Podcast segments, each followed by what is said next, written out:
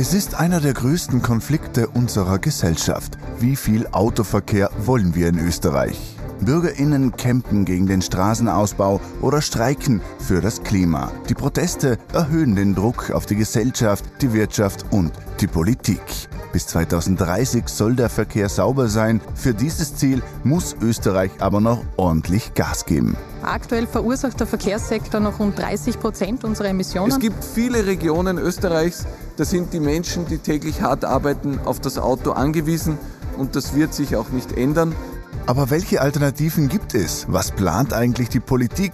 Und wie bewegen wir uns in Zukunft fort? Mit Strom, Wasserstoff, Sonnenenergie oder können wir sogar komplett auf das Auto verzichten? Viele Fragen, die wir im Laufe der nächsten Stunde beantworten wollen. Herzlich willkommen zum ersten Pro und Contra Klimaspezial. Heute zum Thema Der Klimawandel ist da, muss das Auto jetzt weg? Und dazu begrüße ich im Studio recht herzlich Magnus Brunner, Staatssekretär im Bundesministerium für Klimaschutz, Umwelt, Energie, Mobilität, Innovation und Technologie von der ÖVP. Herzlich willkommen. Guten Abend. Christian Hafenecker, Nationalratsabgeordneter und Verkehrssprecher der FPÖ. Guten Abend. Günter Kerle, Vorsitzender und Sprecher der österreichischen Automobilimporteure. Guten Abend. Anna Kotrina, Aktivistin der Umweltschutzbewegung Extinction Rebellion. Guten Abend.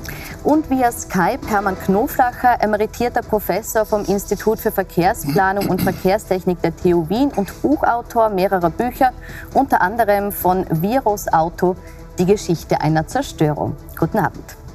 Guten Abend. Diese Woche findet nun die Aktionswoche Klima statt, die im weltweiten Climate Change Day gipfelt, und zwar am Freitag. Und die Umweltschutzbewegung Extinction Rebellion hat aus diesem Grund gestern die SPÖ-Zentrale gestürmt, um eben auf das Problemfeld Autoverkehr hinzuweisen.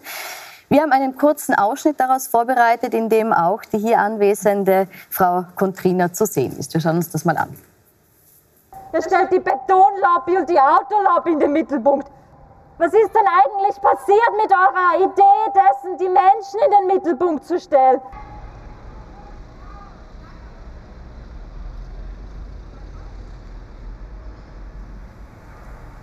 Herr Brunner, finden Sie es gut, wenn sich junge Menschen mit Herzblut für den Klimaschutz stark machen? Das finde ich prinzipiell äh, sehr gut, natürlich, weil es für die Bewusstseinsbildung gut ist. Also wenn junge Menschen sich engagieren, ist das prinzipiell gut, weil natürlich der Klimawandel eine der größten Herausforderungen unserer Generation ist, überhaupt keine Frage. Auch in Form dieser Protestaktionen? Das ist eine andere Frage. Da wäre mir mehr Sachlichkeit natürlich lieber, äh, weil es darum geht, das Problem zu lösen. Und äh, wir haben uns als Bundesregierung ambitionierte Ziele vorgenommen, 2040 CO2-neutral zu werden, 2030 100 Prozent erneuerbaren Strom in Österreich, für Österreich zu haben. Das sind ambitionierte Ziele. Wir haben einiges schon auf den Weg gebracht. Aber jetzt geht es darum, Geschwindigkeit äh, an den Tag zu legen, schneller die Dinge umzusetzen und auch wirklich auf den Boden zu bringen. Und da muss man einfach konkreter werden, ähm, zum Beispiel Verfahren beschleunigen und andere Dinge zu machen. Äh, darum geht es jetzt, Geschwindigkeit, damit wir die Ziele erreichen. Mhm. Mehr Sachlichkeit wünscht sich Herr Brunner von Ihnen. Warum finden Sie Protestaktionen in der Form notwendig? Sind Sie das? Sachlichkeit gibt es in dieser Debatte seit über 30 Jahren. Seit über 30 Jahren bemühen sich Wissenschaftlerinnen und Wissenschaftler, bemühen sich ähm, Bürgerinneninitiativen, bemühen sich Journalistinnen und Journalisten, dieses Thema sachlich zu kommunizieren, in Debatten aller Art. Es gab Demonstrationen, es gab Petitionen, es gibt immer und immer wieder Berichte und ähm, Studien von Wissenschaftlerinnen und Wissenschaftlern. Die Fakten liegen am Tisch. Das Problem ist, dass wir nicht ins Handeln kommen. Das Problem ist, dass zu wenig passiert, obwohl wir alle genau wissen, wie die Lage ist. Und deshalb machen wir diese Proteste. Wir machen das nicht, weil das lustig wäre. Wir machen das nicht, weil wir glauben, ähm, dass, dass das in irgendeiner Form die einfachste und schnellste Lösung ist. Wir machen das, weil es das letzte Mittel ist, das wir noch haben.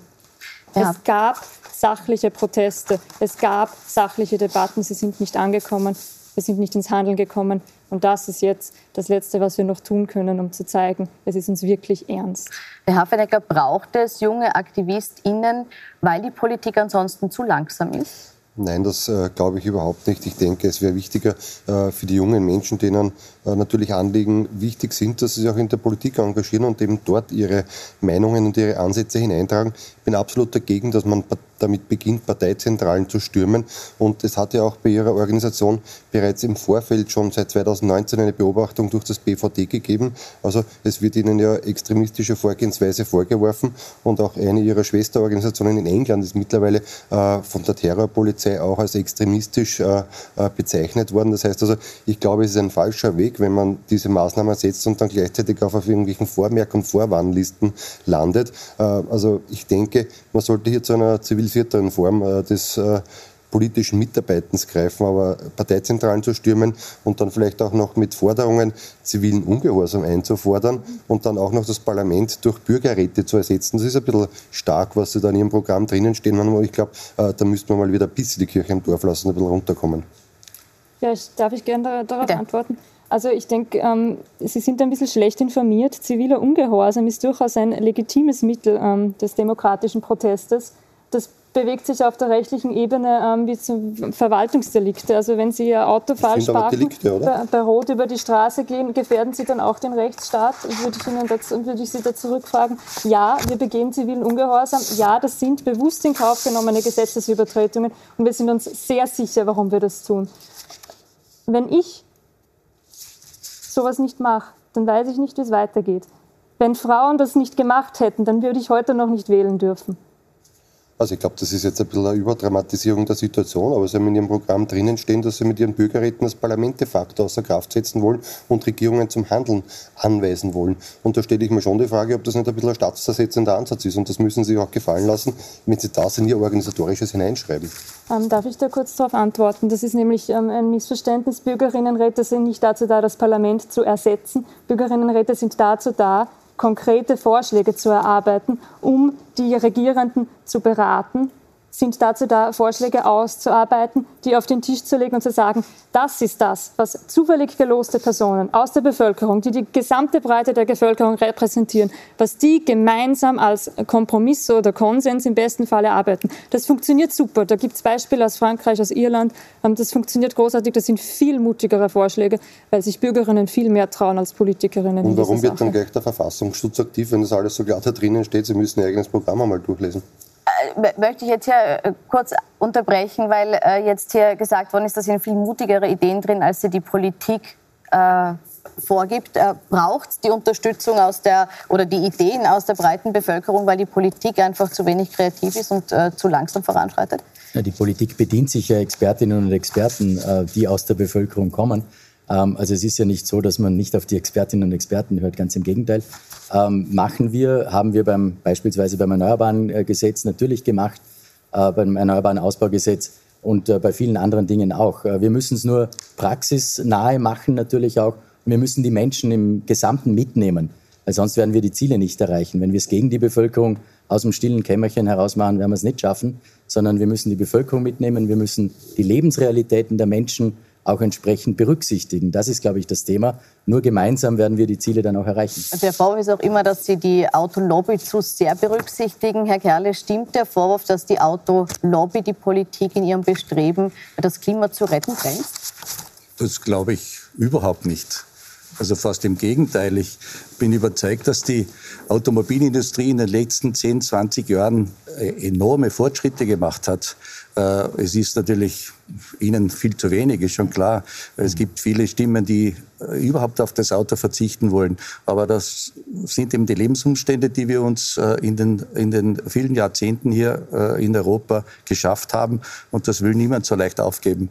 Das heißt, der individuelle Verkehr wird auch in Zukunft meiner Meinung nach eine Rolle spielen.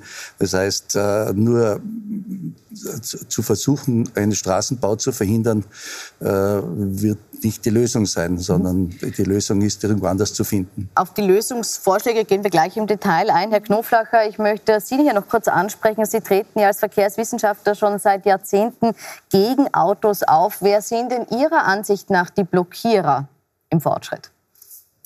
Also ich trete nicht gegen Autos auf, das wäre eine Aufwertung des Autos. Ich trete für die Menschen auf und ich trete für die Zukunft auf, äh, und zwar auf der Grundlage wissenschaftlicher Erkenntnisse.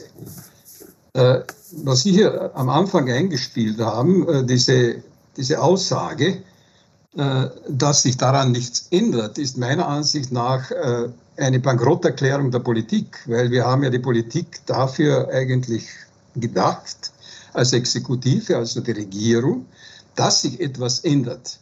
Und ich mache seit 50 Jahren die Erfahrung, dass es Politiker gab und heute auch noch Politiker gibt, die was ändern wollen. Das heißt, es geht nicht um die Geschwindigkeit, das ist eine Ablenkung von den tatsächlichen Problemen. Es geht um die Feigheit der Politiker beziehungsweise um den fehlenden Mut, diese unpopulär erscheinenden Maßnahmen umzusetzen. Warum äh, verzichten denn die Leute in Wien zunehmend auf das Auto? Weil wir in Wien äh, Maßnahmen gesetzt haben, die es den Menschen leicht machen, äh, auf das Auto zu verzichten. Das war, als wir damit begonnen haben, in den 60er äh, Jahren und Anfang der 70er Jahre, äußerst unpopulär. Aber ich hatte das Glück damals, sowohl eine Verwaltung zu haben in Wien, die sachkundig war, geistig beweglich und Politiker mit Verantwortung für die Bürger. Und das ist, glaube ich, das Problem. Geschwindigkeit ist meiner Ansicht nach eine Ablenkung. Weil die Geschwindigkeit wird heute nicht mehr von uns bestimmt, sondern wird von der Klimadynamik bestimmt, vom Artensterben. Das ist die Geschwindigkeit, mit der wir versuchen müssen, verantwortlich zu handeln und mitzumachen. Zwei Punkte möchte ich gerne an Herrn Brunner weitergeben. Bankrotterklärung hat es hier geheißen, wann diese Aussagen und Feigheit ist der Politik vorgeworfen worden. Möchten Sie dazu noch was ja, sagen? Also äh, die Menschen müssen wir mitnehmen, das hat der Herr Professor ja auch gemeint. Aber es lebt natürlich nicht jeder Mensch in der Wiener Innenstadt und hat eine U-Bahn vor der Haustür. Also wir müssen schon die Lebensrealitäten äh, der Menschen auch im ländlichen Raum berücksichtigen. Österreich besteht äh, aus neun Bundesländern, auch aus dem ländlichen Raum und städtischen urbanen Raum. Also das muss man alles berücksichtigen. Und natürlich ist der Ausbau des öffentlichen Verkehrs ein ganz, ganz entscheidender Punkt. Wir investieren die nächsten Jahre über 17 Milliarden Euro in den Ausbau der Schieneninfrastruktur. Wir versuchen Angebote äh, zu machen, Klimaticket beispielsweise, damit die Menschen auch umsteigen können, sich das leisten können. Aber man muss immer den Mix sehen. Und es wird natürlich das Auto auch in Zukunft eine Rolle spielen. Äh, und es ist ja nicht das, wenn es um die Sache geht, nicht das Auto das Problem, sondern die CO2-Emissionen sind das Problem. Und das müssen wir in den Begriff bekommen. Bevor wir über dieses mögliche Aus des Autos, wollen Sie noch kurz replizieren, bitte? Ja, also das lenkt schon wieder ab. Äh, es ist nicht das Auto, sondern das CO2. Natürlich ist das Auto, der Mensch ist genau genommen das Problem, beziehungsweise die Strukturen. Ja, ich hoffe, äh, es wird hier so getan, als die Menschheit, Menschheit jeher auf das Auto angewiesen wäre. Wir haben in den Städten und auch am Land bis vor 100 Jahren ohne Auto gelebt. Äh, das heißt, das war eine, eine Periode, wo die Menschen immer intelligent reagiert haben. Und das Auto ist eine Bewegungsprothese, die natürlich sehr stark darauf wirkt, dass die geistige Mobilität zurückgefahren werden kann. Wir müssen mehr geistige Mobilität, äh, Mobilität entfalten. Wir wissen das ja seit jeher vom, aus, dem, aus dem Volksmund, wer es nicht im Kopf hat, der muss es in den Beinen haben. Und wenn Sie 200 PS in den Beinen haben, können Sie sich ausrechnen, was noch im Kopf ist. Herr Knobler, äh, der Herr Hafenecker schüttelt schon vehement den Kopf. Äh, möchte kurz reagieren auf Ihre Aussagen? Na, nur wirklich ganz kurz. Also erstens einmal würde ich jetzt nicht äh, den Schluss ziehen, den Sie ja offenbar jetzt darlegen, dass wir jetzt die, gleich die gesamte Menschheit abschaffen müssen, Herr Professor. Und was ich vor allem nicht will, ich will vor allem unsere Gesellschaft nicht wieder 100 Jahre zurückwerfen. Denn Sie müssen schon einmal auch dazu sagen, unter welchen Bedingungen die Menschen damals gelebt haben, unter welchen Bedingungen die Menschen gearbeitet haben. Und alleine, was der Verbrennungsmotor natürlich im Bereich der äh, Landwirtschaft äh, geleistet hat, hat und wie, wie, wie sehr auch das Leben äh, von, von fleißigen Bäuerinnen und Bauern dadurch erleichtert worden ist, das kann doch jetzt nicht Ihr Zugang als Wissenschaftler sein, dass Sie da jetzt allen Ernstes behaupten, wir sollen uns äh, 100 Jahre zurückblenden und wieder zu Fuß gehen. Also da hätte man schon ein bisschen mehr Expertise erwartet, Herr Professor, bei aller Wertschätzung. Also, das ist die einzige menschliche Fortbewegungsart. Das ist die einzige aufrechte Haltung, die wir haben. Aber vor 100 Jahren hat es auch schon Pferdegespanne gegeben. Also der, der, der, Mensch hat immer getrachtet, dass er etwas liefern kann, dass er äh, nicht nur zu Fuß etwas, äh, eine Strecke zurücklegen kann. Also das heißt, das hat sich ja entwickelt. Es hat sich ja entwickelt, nicht deshalb, äh, weil, weil äh, der Mensch dafür erfunden worden ist, nur zu Fuß zu gehen. Na, ganz im Gegenteil. Das Auto ist ein fantastisches Instrument, sonst hätten wir keine Probleme mit dem Auto. Das ist ja das Problem. Das Auto greift auf unseren äh, Energiehaushalt im Körper zu. Das heißt, Sie können mit dem Auto sich äh, mit fast beliebiger Geschwindigkeit ohne Anstrengung bewegen. Und damit zerstören wir die Nähe. Das ist das Problem. Und zwar deshalb, weil der Parkplatz beim Haus vorgeschrieben wird durch die Reichsgaragenordnung.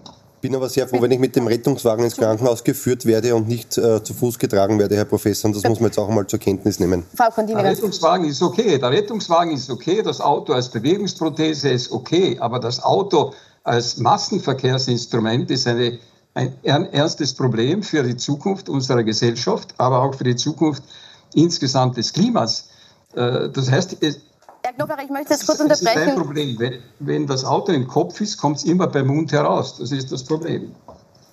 Ja, danke. Ich denke, das Grundproblem, das wir hier haben, und da sind wir uns wahrscheinlich alle einig in die Richtung, in die die Debatte gerade geht, ist, wie unsere Städte und unsere Gemeinden eigentlich aufgebaut sind. Weil wenn man sich das anschaut, gerade im ländlichen Raum, wir haben da eine Siedlung, außerhalb des ehemaligen Ortskerns, der fast ausgestorben ist. Dann haben wir da vielleicht eine grüne Wiese, dann haben wir da eine große Straße und dann habe ich irgendwo das Einkaufszentrum einstöckig mit riesigem Parkplatz davor.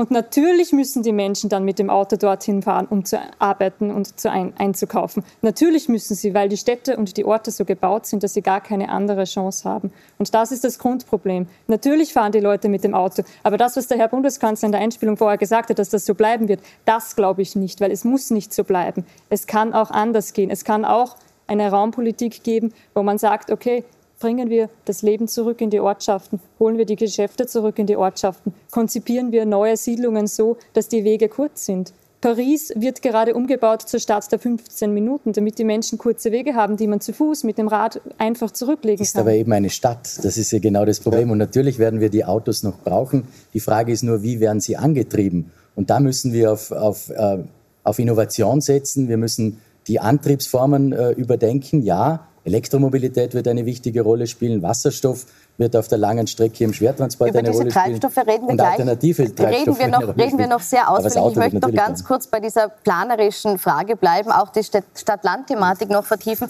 Ganz kurz noch eine wichtige stadtplanerische Frage, äh, die ja den Protest, den aktuellen Protest äh, ausgelöst hat, der in Wien gerade stattfindet. Das ist der Lobautunnel. Da steht die finale Entscheidung noch aus.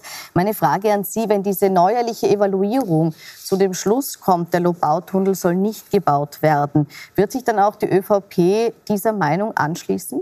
Also den Lobautunnel nicht zu bauen, wäre aus meiner Sicht ein Schildbürgerstreich weil es ja der Lückenschluss ist. Es wurde ja schon aber auch von wenn 190. Die, also die Umweltverträglichkeitsprüfung jetzt sagt, es geht sich Nein, jetzt es ist ja keine Umweltverträglichkeitsprüfung, die hier angesprochen ist, sondern diese neue eine Evaluierung. Evaluierung. Und die Evaluierung ist äh, von oben nach unten, von hinten nach vorne ja bereits passiert. Also die UVP ist ja sowieso, das ist das Verfahren, das ist okay, das muss man sich anschauen, es müssen auch alle Einwände ernst genommen werden, aber natürlich muss der Lobout, das ist ja nicht aber der Lobout, jetzt muss ich Sie noch mal unterbrechen, wenn Sie sagen, das ist schon passiert, warum macht Ihre Ministerin dann noch einmal? Das weiß ich nicht. Ja, das ist aber der springende Punkt und da spricht die ÖVP aus meiner Sicht mit gespaltener Zunge, sonst hat sie auch immer alles ja, unter Kontrolle. Ja, klar eigentlich. Ja, aber warum, setzt, warum bringt man es nicht in die Umsetzung? Der Bundeskanzler heißt doch noch immer Sebastian Kurz, der schwingt hier bei irgendwelchen Wahlkampfauftritten in Oberösterreich Sonntagsreden, aber Fakt ist, dass die Frau Ministerin Gewessler als äh, äh, schlimmster Anschlag auf das Verkehrswesen in Österreich in die Geschichte eingeht, mit 36 gestoppten Verkehrsprojekten, wo wirklich sehr viele Menschen, und ich spreche zum Beispiel auch von meinem Bezirk, S34, wir diskutieren seit 50 Jahren nahezu über den Bau dieser Straße. Sie enttäuschen dort Menschen, die entlastet werden durch diese Entlastungsstraße. Sie, es, es gehen die Leute dort im Lärm unter und die ÖVP macht mal so und mal so. Also hier würde ich mir echt ein bisschen Konsequenz erwarten und hören Sie mal auf mit den Sonntagsreden. Tut wirklich ja, weh. Auch, auch, hier würden, würde mir etwas mehr Sachlichkeit, äh, äh glaube ich, äh, würde uns gut tun. Äh, klar ist auf jeden Fall, dass sich die Bevölkerung, die belastete Bevölkerung, äh, Klarheit äh, wünscht und Sicherheit wünscht, Rechtssicherheit auch wünscht und endlich Entscheidungen wünscht. Und deswegen gehe ich davon aus und hoffe ich, dass bis Ende September diese Evaluierung abgeschlossen ist und man dann endlich wieder äh, zur Sachlichkeit in der Verkehrspolitik auch zurückkommen kann, weil die Menschen erwarten sich dringend Entlastung natürlich auch. Äh, die Bevölkerung ist belastet in diesen Bereichen und deswegen äh, braucht es hier, hier Lösungen. Also Sie gehen davon aus, dass der Lobautunnel gebaut wird? Ich gehe davon aus, weil es nur der Lückenschluss ist. Es sind 190 Kilometer. Jede Großstadt hat eine Umfahrung äh, wir reden von Leibach, wir reden von anderen Städten. Und hier geht es noch um 20 Kilometer, der letzte Lückenschluss. Also die S1 ist zunächst einmal begraben gewesen von 1983 bis über 2000. Da hat sie gar nicht im Bundesstraßengesetz existiert, wurde sie herausgenommen. Äh, und jetzt plötzlich ist es ein Lückenschluss. Sie wird ganz gezielt äh, in diese Richtung getrieben. Sie dürfen nicht vergessen, Sie haben der ASFINAG Rechte eingeräumt äh, wie einem Konzern. Sie kann auf endlose Zeit die Bauindustrie mit Geld, mit billigem Geld des Staates versorgen und Schulden auf die Bevölkerung auflasten. Äh, die Gutachten, die Sie angesprochen haben, die zu diesem Verfahren geführt haben, sind nachweisbar falsch. Das kann ich nachweisen. Das heißt, man bestellt sich jene Gutachten, die projektkonform sind. Das heißt, die Frage, also es gibt ja äh, Gutachter nehme, um zu, herauszufinden, ob das Projekt tatsächlich in Ordnung ist, das ist das eine, oder ob ich Gutachter mir aussuche, von denen ich ganz geweis, genau weiß, dass sie projektskonform sind. Es sind falsche Gutachten in Bezug auf die Verkehrsannahmen äh, getroffen worden. Das ist das eine. Das zweite ist, es ist eine Illusion zu glauben, dass sie durch mehr Verkehrsflächen für den Autoverkehr diesen reduzieren können. Sie können nie, überhaupt keine Entlastung. Es gibt keinen Beweis für eine Entlastung. GS1 im Süden ist ja gebaut worden in dem Glauben, die A23 zu entlasten. Nichts ist passiert. Das heißt schon, man hat sie aufgemacht der Gesamtverkehr zugenommen. Die, ist, äh, die A23 ist genauso belastet wie vorher, so etwas mehr. Und zusätzlich kam der Verkehr noch der S1. Das heißt, Sie belügen die Bevölkerung, wenn Sie das behaupten. Herr Kluglacher, das sind jetzt harte Vorwürfe. Stück, Herr Profi, ganz kurz. Nein, ich, ich ganz Stück, kurz. Ich möchte jetzt den Herrn Brunner... kritisieren. Sie haben ein parteipolitisches Gutachten über die S34 für die SPÖ damals geschrieben. Haben Sie das vergessen? Und jetzt werfen Sie hier Unsachlichkeit ich vor. Ich möchte den Herrn Brunner auf diese Unsachlichkeit kurz reagieren lassen. Also, ja, wenn Sie mich meinen, wenn Sie mich meinen, ich habe nicht für die SPÖ ein Gutachten geschrieben, sondern im Auftrag der niederösterreichischen Landesregierung, und der ÖBB eine Alternative damals aufgezeigt, die zeigt, dass äh, die, der richtige, die richtige Lösung in diesem Raum der Ausbau der Eisenbahn nach Wiener Neustadt gewesen wäre. Also Krems, St. Pölten, Wiener Neustadt wäre an sich die richtige Lösung gewesen. Schauen Sie nur in das Jahr 1987 zurück. Ich möchte jetzt die alten Projekte nicht zu sehr vertiefen. Ich würde von Herrn Brunner noch gerne eine kurze Replik auf den Vorwurf, äh, der von Ihnen erhoben wurde, dass die Gutachten äh, manipuliert oder, oder in eine bestimmte Richtung gewünscht äh, und deshalb so ausgefallen wären. Ja, es ist das letzte Gutachten, ist unter, Rot, unter einer rot-grünen Stadtregierung. Die Frau Vasilako hat ein Gutachten erstellen lassen, wo der Lobautunnel oder dieser, dieser Lückenschluss als alternativlos dargestellt worden ist. Äh, und auf diese äh, Experten muss man sich ja verlassen können, um Gottes Willen. Das also, entschuldigen Sie, da muss, ein bisschen anmaßen, wenn wir uns jetzt... Sie unterbrechen, das Gutachten habe ich gemacht, ah, okay. äh, beziehungsweise ah, das Institut gemeinsam mit mir und da ist leider herausgekommen, dass, oder herausgekommen, dass die S1 nicht nur bei meinem Gutachten, sondern bereits bei dem alten Gutachten aus dem Jahr 2002 die schlechteste Lösung ist, dass wir 100.000 Tonnen zusätzlich CO2 äh, emittieren, wenn diese äh, Geschichte kommt, dass im Donauquerschnitt mehr Autoverkehr entstehen wird, dass mehr Kilometer im System im Autoverkehr entstehen und dass der öffentliche Verkehr davon zurückgedreht wird. Das heißt, das ist ein Rückschritt in Bezug auf die in Wien seit Jahrzehnten ganz gut funktionierende Verkehrspolitik. Gut, ich möchte jetzt die äh, Gutachtendiskussion an der Stelle beenden, weil es jetzt schon sehr detailliert und schwer nachvollziehbar wird. Äh, wir werden beobachten, was rauskommt. Äh, Sie bleiben auf jeden Fall bei Ihrer Meinung, dass Sie dieses Projekt umgesetzt sehen wollen, halte ich fest. Sie wollten noch kurz replizieren? Ja, danke. Ich denke, man muss sich auch vor Augen führen, wenn man diese Straßenprojekte jetzt, die jetzt so alt schon sind und die vor so langer Zeit geplant worden sind, erstens ähm, noch einmal hinterfragen muss in Hinsicht auf die Bedingungen, die wir heute haben, die sehr anders sind als damals in den 80ern, weil wir wissen heute, wie schlimm die Klimakatastrophe ist, auf die wir zusteuern. Und zweitens sich auch fragen muss, und zwar auch in aller Öffentlichkeit fragen muss, für wen wird diese Straße denn eigentlich gebaut? Für ihre Diese Straße, darf ich bitte reden? Danke. Für diese, äh, diese Straße wird nämlich nicht gebaut für die Bevölkerung in der Donaustadt, weil die Bevölkerung in der Donaustadt wird mehr Verkehr haben nach dem Bau dieser Straße. Das sagen auch die Studien, die die ASFINAG selbst gemacht hat. Ähm, mehr Straßen führen zu mehr Verkehr, nicht zu Verkehrsentlastung, auch auf den anderen Straßen dort. Warum?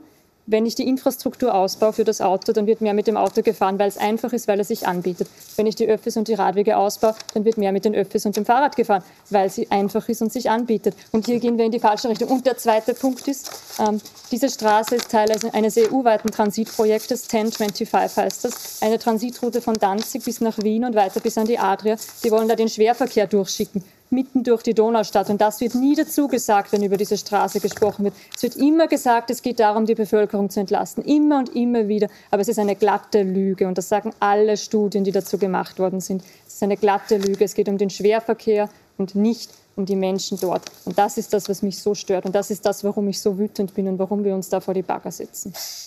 Jetzt sind wir sehr lang bei Wien geblieben und es ist mehrfach aber auch schon in der Diskussion äh, angesprochen worden, dass man Wien und die Verkehrsmöglichkeiten in Wien nicht unbedingt vergleichen kann mit denen am Land. Und Herr Knoflacher, da möchte ich jetzt noch eine kurze Antwort von Ihnen. Ist es aus Ihrer Sicht denkbar, dass man sagt, man verabschiedet sich vom Auto nicht nur in der Stadt, sondern auch im ländlichen Raum? Ja, auf jeden Fall, gar keine Frage. Also der ländliche Raum, ich habe das schon vor einigen Jahren für die deutsche Bauernjugend geschrieben. Und äh, auch äh, mit, den mit den Maßnahmen, die wir vorgeschlagen haben, äh, lässt sich das beweisen. Das heißt, der ländliche Raum braucht äh, meiner Ansicht nach einen Schienennahverkehr und einen besseren öffentlichen Nahverkehr. Man muss die Menschen aus der Autofalle befreien. Das kann man nicht von ihnen erwarten, dass sie heute daraus herauskommen. Und äh, man darf nicht vergessen, das Verkehrssystem von heute ist kein Naturgesetz. Das haben wir gemacht. Und wenn wir etwas gemacht haben, kann man es auch verändern. Gut, dann äh, möchte ich Sie unterbrechen, Herr Knoflacher, weil wir nur mehr wenig Zeit vor der Pause haben und möchte an den Herrn Kerle übergeben. Es ist von uns gemacht, man kann es verändern. Wenn Sie sich jetzt von Ihrer Rolle des äh, Autolobbyisten ein bisschen verabschieden und das sich so als Gedankenspiel durchdenken, wäre es möglich, wäre es denkbar, dass wir sagen, wir steigen um auf eine Welt, wo das Auto nicht mehr notwendig ist? Autolobbyist hin oder her. Ich glaube, ich habe weniger Scheuklappen als meine Gegenüberin. Sie sicher äh, sehr, sehr mit Scheuklappen fährt, meiner Meinung nach. Beides ist notwendig. Äh, es kann nicht entweder oder sein. Entweder Ausbau des, des, des, des äh, Massenverkehrsmittels oder äh, Ausbau der Straße. Beides ist notwendig. Äh, äh auch die Elektroautos werden nicht fliegen können. Das heißt, äh, ich muss trotzdem den Verkehr richtig planen. Und dazu gehören auch Straßen. Deswegen ist für mich ein bisschen schwer nachvollziehbar, dass der Herr Professor als Verkehrsplaner eigentlich den Verkehr abschaffen will. und das schon seit 30, 40 Jahren. Also das heißt, es ist schon ein bisschen eine komische Geschichte Geschichte, die ich hier da, darin sehe. Äh, aber auf jeden Fall ist es so, äh, ich will mich nicht einmischen in die, in, in, in die Diskussion in Wien etc. etc. Nur eines weiß ich, Wien äh, ist öffentlich, mit den öffentlichen Verkehrsmitteln extrem gut ausgebaut. Äh, jede, jede, jede Studie sagt eigentlich, dass, Wien, äh, dass die Wiener Bevölkerung sehr viel auf den öffentlichen Verkehrsmitteln fährt. Logischerweise steht dann doch fürs Wochenende das Auto herum. Äh, äh, da kann man drüber diskutieren, aber äh, das Leben ist halt etwas anderes, als wir nur von der Arbeitsstätte nach Hause und wieder zur Arbeitsstätte zu fahren und dann am Wochenende vielleicht zu Hause sitzen und den Fernseher einschalten. Das heißt, man braucht vielleicht ein bisschen mehr Mobilität und dafür ist das Auto da. Und wenn das Auto steht, stoßt es keinen CO2 aus. Also das heißt, warum man äh, sich so, so extrem äh, äh, echauffiert, dass, dass viele Autos stehen, ja natürlich, weil unter der Woche äh, nimmt der, der, der, der, der Einwohner oder die Bevölkerung das, das, das äh, öffentliche Verkehrsmittel äh, und am Wochenende das Auto. Also das ist eigentlich unser Lebensstandard, den wir derzeit haben. Und ich möchte nicht vermissen äh, und ich möchte auch nicht zurück äh, äh in 100 Jahre äh, und, die, und die Pferde satteln. Also zunächst Na, einmal... Herr Kloberer, die Frau, äh, Entschuldigung, muss ich Sie unterbrechen. Frau Kontrine ist am Wort. Na, nur eine ganz kurze Antwort darauf. Ja, das Auto steht herum und stoßt da derzeit kein CO2 auf. Aber schauen Sie mal, wo das Auto steht. Das steht nämlich auf versiegelter Fläche. Und die meisten unserer Autos stehen die meiste Zeit herum. Und das ist ein großes Problem, weil wir sind in Österreich Europameister im Bodenversiegeln. Wir haben fast kein Land mehr über. Ähm, wir bauen überall zubetonierte Flächen, riesige Parkplätze. Überall im ganzen Land können Sie anschauen. Sie fahren auf der Straße und sehen Parkplätze, Parkplätze, Parkplätze. Vor jedem Geschäft ein riesiger Parkplatz, vor jeder Siedlung ein riesiger Parkplatz. Und das ist schon ein Problem, weil wir haben bald keine Ackerflächen mehr. Fragen Sie mal die Bauern, fragen Sie mal, ähm, wie es hier weitergeht in diesem Land mit der Ernährungssicherheit wenn wir äh, alle Flächen zubetonieren, damit die Autos da parken können. Und ich denke auch, dass man am Land andere Konzepte braucht als in der Stadt. Das ist schon richtig. Aber da kann man auch einmal ein bisschen kreativ sein und nicht immer sagen, na, da muss man halt mit dem Auto fahren. Ähm, ich denke, da gibt es ganz viele Möglichkeiten, wie man zum Beispiel Carsharing-Angebote ausbauen kann, da wo man es braucht. Radwege auch am Land bauen kann. Es muss nicht sein, dass es am Land keine Radwege gibt. Es ist so tatsächlich de facto. Aber warum? Das muss nicht so bleiben.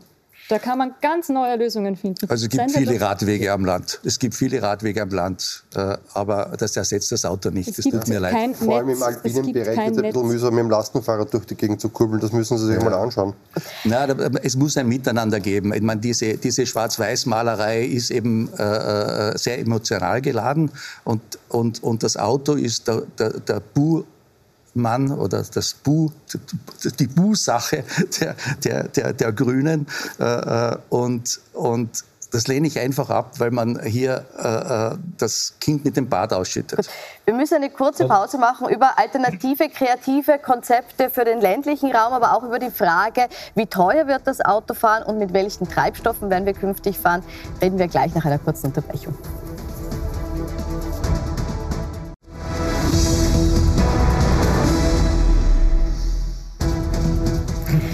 Willkommen zurück bei Pro und Contra Klimaspezial, wo wir uns heute fragen, muss das Auto jetzt weg? Und wir stecken in der Diskussion gerade an der Stelle, wo wir uns fragen, ist das Auto wegzugeben zwar eine Option in der Stadt, aber eben nicht am Land? Und Herr Hafenecker, Sie haben jetzt eingeworfen, am Land, im, gerade im alpinen Bereich ist es nicht möglich, aufs Rad umzusteigen aufgrund der Begebenheiten. Stimmt es trotzdem, dass wir einfach zu wenig kreativ auch denken, wenn es darum geht, alternative Lösungen im ländlichen Raum anzudenken? Nein, also ich glaube, man muss wirklich einmal äh, überlegen, was man da fordert. Wenn Sie sagen, man muss die, äh, die Gemeinden anders planen, dann stelle ich mir schon die Frage, na, wie sollen dann die Kinder in die höheren Schulen gelangen? Äh, wo sind die Arbeitsplätze tatsächlich? Das sind Themen, äh, die man hier einfach durchdiskutieren muss. Und äh, wenn der Herr Staatssekretär sagt, ja, man muss äh, natürlich auf öffentlichen Verkehr schauen, dann muss man es einmal tun. Man darf nicht so wie in Niederösterreich hergehen und 28 Eisenbahnlinien einstampfen und wegreißen, wie es die ÖVP genau in Niederösterreich gemacht hat, sondern man hätte die ausbauen müssen. Und das, was sie jetzt machen, ist die ländliche Bevölkerung zu Bürgern zweiter Klasse zu erklären mit einer unglaublichen Erhöhung der Nova, mit einer geplanten Erhöhung der Möst und dann auch noch mit dieser CO2-Steuer haben sie eigentlich schon den Stab über die ländliche Bevölkerung gebrochen, die schlussendlich aufs Auto angewiesen ist. Sie lassen diese Bevölkerung äh, absolut alternativenlos zurück und machen jetzt schon mit den Grünen gemeinsame Sache äh, und belasten die Bürger ungemein. Und ich glaube, das ist auch etwas, was man vielleicht im Vorfeld äh, der Landtagswahl eines Flächenbundeslandes wie Oberösterreich mal sagen muss. Wer die ÖVP wählt, wählt in Wahrheit die grüne Abzockpolitik mit, äh, äh, die mit dem grünen Marschall daherkommt. Aber Sie sind selber mitverantwortlich, dass die Bürger jetzt wirklich die Zeche für irgendwelche kruden Ideen bezahlen. Jetzt hat der Wahlkampf ja Einzug sind. gefunden. Herr Brunner, trotzdem eine Replik darauf, bitte. Na, prinzipiell geht es darum, glaube ich, das eine zu tun und das andere nicht zu lassen. Also es geht darum, den öffentlichen Verkehr auszubauen, überhaupt keine Frage. Ich habe das vorher erwähnt, wir investieren über 17 Milliarden Euro in den nächsten Jahren äh, in den Ausbau der Schieneninfrastruktur, wollen Angebote auch äh, für den Umstieg auf den öffentlichen Verkehr schaffen. Das ist das eine. Aber es wird nicht reichen. Und natürlich muss man kreativ sein. Carsharing-Modelle wurden äh, erwähnt, ja. Selbstverständlich, jetzt gerade in Zeiten der Digitalisierung äh, ist sowas möglich. Es gibt äh, schon Anwendungsbeispiele. Äh, aber das Auto wird uns natürlich begleiten noch länger, das ist auch keine Frage, weil nicht überall werden wir eine Schiene hinlegen können oder nicht jeder hat eine U-Bahn vor der Tür. Das heißt, das Auto wird uns begleiten. Die Frage ist nur, wie das Auto angetrieben wird. Und da müssen wir äh, von, weg von den fossilen Treibstoffen kommen hin zu anderen Möglichkeiten. Ja, nur kurze Nachfrage, Herr Staatssekretär, bitte erklären Sie es trotzdem. Äh, Sie belasten die Bevölkerung jetzt mit der Erhöhung der Nova ganz massiv. Sogar die Familienfahrzeuge werden teurer. Es sind nicht die Ferraris und nicht die Lamborghinis, die sie teurer gemacht haben, sondern Familienfahrzeuge. Beim Skoda Octavia werden es am Ende äh, über 1000 Euro sein. Und dann auch noch die Fahrzeuge, die auch der Handwerker braucht. Und da sind wir jetzt wirklich in einem argen Bereich drinnen. Normale Pritschenfahrzeuge erhöhen sich vom Preis her um 14, 15, 16.000 Euro. Na, was glauben Sie, wer die Zeche dafür zahlt für ihre komplett verfehlte Politik? Das machen natürlich die Endkunden. Und ich verstehe nicht, warum sie Leute, den Leuten keine Alternativen anbieten. All diese Infrastrukturprojekte, die sie ankündigen, dauern noch Jahrzehnte. Gleichzeitig greifen sie aber trotzdem ganz, ganz massiv der ländlichen Bevölkerung in den Sack und, und, und werden nicht einmal rot dabei. Gut. Na, ist es so, dass zu, viel, äh, dass, dass zu viel verlangt wird jetzt von den Bürgern, finanziell auch zu viel verlangt wird und umgekehrt der Ausbau, den Sie zwar ankündigen, noch nicht da ist und die Alternative noch nicht zur Verfügung steht? Die, die Alternativen müssen schneller kommen, das stimmt. Darum müssen wir Verfahren beschleunigen, gerade im Energiebereich. Die ganzen Energieprojekte, die wir jetzt mit dem Erneuerbaren Ausbaugesetz auf den Weg bringen können, müssen schneller passieren. Das ist überhaupt keine Frage. Wir haben nur noch neun Jahre Zeit bis zum 2030er Ziel, 100 Prozent erneuerbaren Strom und dann bis 2040 CO2-neutral zu werden. Und deswegen muss die Infrastruktur auch ausgebaut werden. Wer A sagt, muss auch B sagen. Wenn wir für mehr erneuerbare Energie sind, wenn wir für mehr Klimaschutz sind, und das sind wir selbstverständlich, dann müssen auch die entsprechenden Projekte umgesetzt werden. Also wer A sagt, muss auch B sagen, Ja zu Klimaschutz, aber dann auch Ja zur, zur nötigen Infrastruktur. Mhm. Aber trotzdem nochmal die Frage, es sind jetzt angekündigt, zum einen ist das Ende des Dieselprivilegs angekündigt, zum anderen auch äh, eine CO2-Steuer, die kommen soll. Erstens die Frage, was kommt schneller und zweitens kommt das nicht zu früh dafür, dass die Alternativen mitunter noch fehlen. Nein, es ist, äh, Sie sprechen jetzt von der ökosozialen Steuerreform, jetzt sind wir beim nächsten Thema. Asoziale Steuerreform äh, ist, glaube ich, die richtige Bezeichnung. ökosoziale Steuerreform, äh, die auf, den, auf, auf den Tisch gelegt wird, die jetzt im Herbst. Die Verhandlungen laufen zwischen der Frau Ministerin Gewessler und dem Herrn Vizekanzler auf der einen Seite und dem Finanzminister Blümel und dem Wirtschaftskammerpräsidenten Mara auf der anderen Seite. Und da gibt es Überlegungen unterschiedlicher Art. Beispielsweise ist man sich einig, dass es zu einer CO2-Bepreisung kommen wird, in welcher Form auch immer. Äh, aber zu einer Bepreisung wird es kommen. Es muss dann nur auf der anderen Seite natürlich auch eine Entlastung geben und an dem wird gerade gearbeitet. Mhm. Ja, das ist schön, aber das ist viel zu wenig, was Sie hier machen. Das ist viel zu wenig, um das Pariser Klimaabkommen einzuhalten. Und ich denke, das ist der springende Punkt. CO2-Bepreisung, schön, ich bin voll bei Ihnen. Aber wissen Sie, was die tatsächlichen Kosten dessen sind, eine Tonne CO2 auszustoßen? Das sind nämlich 3000 Euro. Und das, ist, das, werden Sie, das werden Sie mit Ihrer CO2-Bepreisung nicht schaffen, 3000 Euro zu verlangen, weil davon können Sie fünfmal tanken und das können Sie der Bevölkerung nicht aufnötigen. Und deshalb brauchen Sie da viel mutigere Konzepte, um das Pariser Klimaabkommen einzuhalten. Und wenn Sie das nicht schaffen, dann haben wir wirklich ein Problem. Ähm, und das ist aber das, worauf wir gerade zustimmen. Man muss sich vor Augen führen, Österreich stoßt gerade jährlich 80 Millionen Tonnen CO2 aus. Und wir müssten bei 50 sein. Und wir haben in den letzten Jahren äh, mit zum Vergleich, im Vergleich zu 1990 in allen Bereichen eingespart, nur nicht im Bereich Verkehr. Da haben wir das alles kompensiert, deswegen sind wir am gleichen Niveau wie 1990. Es muss ja ein Maßnahmenmix sein. Es ist die CO2-Bepreisung und die ökosoziale Steuerreform der eine Teil. Es muss der Umstieg auf öffentliche Verkehrsmittel der andere Teil sein. Und es muss ein Mobilitätsmix auf der dritten Seite äh, sein, dass eben das Auto anders angetrieben wird. Also es ist ein Bündel von Maßnahmen. Wir müssen schon ein bisschen die Lebensrealitäten der Menschen im Auge behalten. Ich glaube, das ist ganz entscheidend in dieser Diskussion. Da bin ich bei Ihnen. Herr Gerle, ist äh, Benzin, ist Diesel noch zu teuer, äh, pardon, noch zu, zu billig. billig. Noch zu billig? Muss hier die Preisschraube nach oben gedreht werden, um etwas zu bewegen und die Ziele zu erreichen? Um etwas zu bewegen, müsste sie viel höher sein, meiner Meinung nach. Aber das ist, glaube ich, gar nicht die Frage, sondern äh, wenn Sie sagen, 80 Millionen Tonnen äh, wird in Österreich CO2 ausgestoßen, ja, stimmt. Und das sind 0,2 Prozent in der Welt. 0,2 Prozent. Das heißt, äh, und davon sind 20 Prozent bei Verkehr. Äh, jetzt tut man so, als wenn der Verkehr der einzige Schuldige wäre.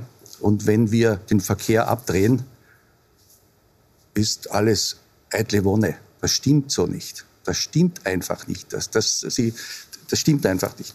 Äh, und äh, man muss meiner Meinung nach sehr wohl Vertrauen haben in die, in die Technologie. Es wird wesentlich mehr kommen. Mich wundert immer, dass man äh, nur das Elektroauto forciert in der Politik. Wundert mich total, weil auch beim Elektroauto gibt es für und wider gute und, und, und, und, und negative äh, äh Beispiele. Äh, das heißt, äh, wir treten für Technologieoffenheit ein. Äh, ich bin überzeugt, dass die, die, die Technik sich weiterentwickeln wird.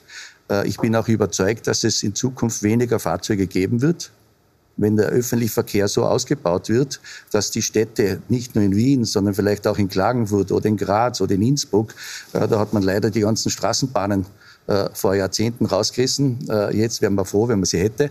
Aber äh, äh, wenn der öffentliche Verkehr so ausgebaut wird, dass es möglich ist, vielleicht in der Familie mit einem Auto auszukommen und nicht mit zwei oder mit drei, dann hätten wir auch schon viel gewonnen. Ich bin nicht, nicht äh, so, so so engstirnig zu sagen, es müssen jedes Jahr mehr Auto auf die Straße. Und noch ein, ein, ein, ein Wort dazu, äh, wenn eine neue Straße gebaut wird, dass es mehr Verkehr gibt. Eine Verlagerung gibt es. Aber dass es mehr Verkehr gibt, das stimmt einfach nicht. Das, das stimmt einfach nicht. Sie haben schon gesagt, äh, mehrfach gesagt, es braucht andere Technologien. Herr Knoflacher, ich möchte das Sie fragen. Ist es falsch, jetzt von vornherein zu sagen, wir wollen die Autos abschaffen? Geht es vielmehr darum zu sagen, welche alternativen Antriebsmöglichkeiten haben wir und äh, welche würden Sie denn präferieren aus Ihrer Perspektive? Also ich bin ein absoluter Anhänger von Elektromobilität und zwar in der intelligenten Form, das ist der Mensch. Weil alles, was wir derzeit betreiben, ist Elektromobilität. Das heißt, wenn bei Ihnen die Elektronen nicht mehr funktionieren, ist es aus mit Denken, mit Reden, mit Bewegen und so weiter. Das ist das eine. Das zweite ist, wenn wir falsche Begriffe verwenden, kommen wir in die falsche Gegend. Weil Begriffe sind immer Wegweiser. Hier wird der Begriff Verkehr reduziert auf den Autoverkehr. Der Begriff Verkehr stammt aus dem Verkehren miteinander und aus dem Wirtschaftsverkehr des 17. Jahrhunderts, wurde dann äh, von der Autoindustrie sozusagen und von den Interessenten auf den Autoverkehr reduziert. Also ich bin ein absoluter Anhänger von viel Verkehr, aber äh, es ändert sich äh, der Verkehr von des, über die Strukturen, die wir gestalten. Das heißt, die Menschen machen im Schnitt, also im Schnitt der Bevölkerung, das ist eine Systemkonstante, etwa drei Wege pro Tag. Äh, wenn wir die Strukturen für das Auto ausbauen, dann machen sie mehr Wege mit dem Auto. Wenn wir sie für Fußgänger und den Radverkehr und den öffentlichen Verkehr ausbauen, das sind die äh, klimaverträglichen und stadtverträglichen und landverträglichen Verkehrsmittel. Wir reden immer nur von stadtverträglich. Wir reden nicht, äh, dass das Land auch verträgliche Verkehrsmittel braucht. Dann haben wir entsprechend mehr Fußgänger, Radfahrer und öffentlichen Verkehr. Und an den Enden und Anfangspunkten dieser Fußgänger, Radfahrer und des öffentlichen Verkehrs entstehen dann Arbeitsplätze. Man kann es am Land beobachten, man kann es in der Stadt beobachten. Und entlang des Autoverkehrs entstehen die Autobahnen und die Schnellstraßen und damit die Shoppingcenters, die den, die Kaufkraft aus den Ortschaften und aus den Städten herausziehen. Und äh, weil wir schon darüber reden, Österreich ist natürlich gemessen an allen anderen Ländern weit über das Ziel hinausgeschossen. Wir haben bereits heute mehr als 40 Prozent mehr Schnellstraßen, Bundesstraßen, äh, Schnellstraßen und Autobahnen als alle vergleichbaren Länder. Selbst also Sie sagen, wir haben mit den Straßen falsche Anreize gesetzt. Äh, trotzdem möchte ich noch mal auf die Frage zurückkommen, wenn wir denn jetzt das Auto brauchen, im Moment noch, wie lange ist eine andere Diskussion, wie fahren wir dann? Herr Brunner, welche Technologie äh, wird das Rennen machen? Ist es das Gesetz, dass das die Elektromobilität ist? Ist das, wie Sie sagen, der Wasserstoff? Es ist ein Mobilitätsmix, äh, der es sein muss. Es ist die äh, Elektromobilität unschlagbar auf der kurzen Strecke im individuellen urbanen Verkehr, überhaupt keine Frage, hat sich durchgesetzt. Aber es gibt auch die lange Strecke und den Schwertransport. Dort wird die Elektromobilität keine Rolle spielen. Dort wird es wahrscheinlich der Wasserstoff sein. Ähm, und dann haben wir den Bestand auch noch. Und der, und das ist mir schon ein Anliegen, der Bestand muss erneuerbarer werden. Der Bestand muss äh, auch bespielt werden. Und da sind E-Fuels, alternative Kraftstoffe aus meiner Sicht die Lösung. Und man muss deswegen viel mehr auf Innovation setzen, damit wir unsere Klimaziele dann schlussendlich auch erreichen. Also ich glaube, bei der Elektromobilität haben wir vielleicht äh, sogar bald das Problem, dass es damals schon bei der Energiesparlampe gegeben hat, dass man einfach gesehen hat, man hat einen technischen, eine technische Sackgasse befahren und äh, wenn man sich die Ökobilanz eines Elektroautos anschaut und wenn man schaut, unter welchen Bedingungen äh, da Stoffe wie äh, Kobalt, nicht dass ich wieder Kobold sage, so wie die Grünen, also Kobalt gefördert werden und auch das Lithium, das benötigt wird, dann glaube ich, braucht man nicht darüber reden, dass das unmenschlich ist, was dort passiert. Also ich glaube nicht, dass das die Lösung ist. Ich möchte aber nur kurz auf eines verweisen, was nämlich auch technischer Fortschritt heißt. Wir haben seit äh, dem Jahr 2000, äh, glaube ich, die CO2-Emissionen von Verbrennungsmotoren um 27 Prozent senken können. Und ich glaube, da sieht man schon einmal, was auch technisch auf dieser Seite alles möglich ist. Und bevor es, äh, da jetzt einen Widerspruch gibt, vielleicht auch noch eine Zahl, die man sich überlegen könnte, weil es Ihnen ja wichtig ist, dass man schnell etwas macht. Äh, ich glaube zum Beispiel, die Erhöhung der NOVA ist ein falscher Weg, weil es, hat, äh, es ist errechnet worden, dass man da in etwa 140.000 Tonnen CO2 einsparen kann. Aber dem gegenüber steht eine ganz andere Zahl, die uns vom ÖMTC und vom Finanzministerium übermittelt worden ist, wo man sagt, man könnte aber auch auf andere, bessere äh, äh, Treibstoffe zurückgreifen mit, mit höheren Bioanteilen. Und da könnte man pro Jahr in der Summe 1 1,2 bis 1,5 Millionen Tonnen CO2 einsparen. Also ich glaube, das wäre eine Maßnahme, die man wirklich schnell ergreifen kann, wo man in Zusammenarbeit mit Wissenschaft und Technik agieren kann. Und hier kann man relativ rasch möglichst viel CO2 einsparen. Also ich glaube, das wäre ein Ansatz, den man mhm. machen kann sofort. Und äh, ich bin gleich fertig und nicht immer an der Steuerschraube drehen, weil wir haben auch errechnet, was Sie vorhaben äh, bis zum Jahr 2030. Da sind wir dann bei einem Spritpreis von 4 Euro, wenn man Ihre ganzen Ideen durchrechnet. Und ich glaube, das ist niemandem zuzumuten, weil das im Prinzip äh, pro, äh, pro Einwohner Monat und 1500 Euro umgelegt äh, bedeuten würde. Ganz kurze Replik, Spritpreis von 4 Euro? Na, oder 4,30 Euro? weiß nicht, woher die Berechnung kommt, aber wir reden jetzt von einer, noch einmal von der ökosozialen Steuerreform, von einer CO2-Bepreisung, äh, die dann aber natürlich zu einer Entlastung derjenigen führen muss, äh, die das Auto brauchen, die Pendlerinnen und Pendler sind, der ländliche Raum sind. Also selbstverständlich, und das ist der Plan auch dieser ökosozialen Steuerreform. Weil eine Steuerreform, für die Sie sowas wie eine Obergrenze, wo Sie sagen, darüber darf der Preis nicht steigen? Nein, über den Preis äh, wird gerade verhandelt, diskutiert. Die Deutschen haben einen Preis eingeführt, einen Stufenplan auch beim Preis. Und in der Größenordnung könnte ich mir durchaus vorstellen, dass man sich auch in Österreich bewegen wird. Aber Sie möchten jetzt keine Obergrenze für einen Liter Benzin oder Liter Diesel? Abhängen. Nein, weil es von den Verhandlungen äh, über die Steuerreform abhängt. Die 4 Euro sind übrigens leicht zu erklären. Das ist nämlich, da ist nämlich das mit eingepreist, was der Herr Vizekanzler Kogler schon gesagt hat, dass er bei Nichterreichung der Klimaziele auch über eine Verdoppelung der Möst nachdenkt. Und das müssen Sie einfach so fair sein, Herr Staatssekretär, und auch miterzählen, was Sie da im stillen Kämmerchen mit den Grünen ausgeheckt haben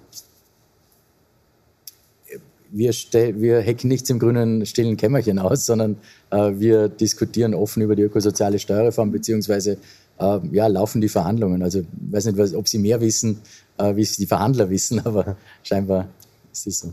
Ja, danke. Ich habe das Gefühl, Sie diskutieren gerade an der Sache vorbei, weil es geht jetzt darum, welche Steuern man wieder einzelnen Bürgerinnen für welches Verhalten auf ähm, erlegt oder nicht. Ich glaube, das ist überhaupt nicht das Thema. Es geht hier um strukturelle Änderungen, die auf einer ganz anderen Ebene stattfinden müssen, als darauf, erhöhe ich das jetzt um so viel oder so viel und wo ist die Obergrenze. Es geht um eine ganz, eine ganz andere Ebene. Es geht darum, dass man wirklich eine Infrastruktur schafft und dass man die Infrastruktur so schafft, dass wir mit den Technologien, die wir haben, und es gibt schon wunderbare Technologien, ähm, dass wir mit denen weiterkommen. Ähm, weil wir haben nicht mehr die Zeit zu warten, bis das, äh, die LKWs auf Elektromobilität umgestellt Aber sein werden. Was heißt das, Sie lehnen eine äh, ökosoziale Steuer, sprich eine Bepreisung von äh, CO2-Ausstoß ab?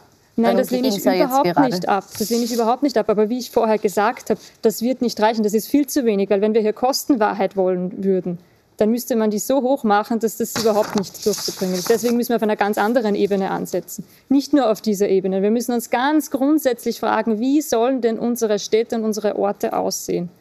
Wie wollen wir uns bewegen? Wie weit wollen wir uns überhaupt bewegen? Ich bin eine große Freundin der Idee ähm, der, der, kurzen Wege. Auch am Land geht das, weil gerade am Land ist es oft so, wie gesagt, Ortskern fast ausgestorben. Wohnsiedlung, grüne Wiese, Straße, Einkaufszentrum. Natürlich muss ich von da nach dort mit dem Auto fahren, weil ich keine Alternative habe. Warum wird nicht der Ortskern belebt? Das mhm. sind die Lösungen, die wir brauchen. Dann brauche ich gar nicht darüber diskutieren, wie, wie hoch genau jetzt der Spritverkehr, äh, der Spritpreis ähm, sein muss, weil dann brauche ich nämlich gar keinen Spritpreis, weil ich zu Fuß zum Bilder gehen kann und nicht mit dem Auto fahren. Glauben, glauben Sie, Entschuldigung, glauben Sie, das geht schneller, als wenn man äh, irgendetwas beim Treibstoff macht, zum Beispiel E, äh, E10 einführt, äh, das sofort zu einer CO2 CO2-Reduktion. Äh, äh, Sie wollen die, die Städte umbauen, Sie wollen die Dörfer umbauen und das in den nächsten zwei Jahren oder wie, wie kann ich das verstehen? Was da die Baumaschinen alleine CO2 emittieren, wenn man die ganzen Städte neu errichtet? Warum soll das schneller, warum soll das schneller gehen? Bitte? Nein, nein, also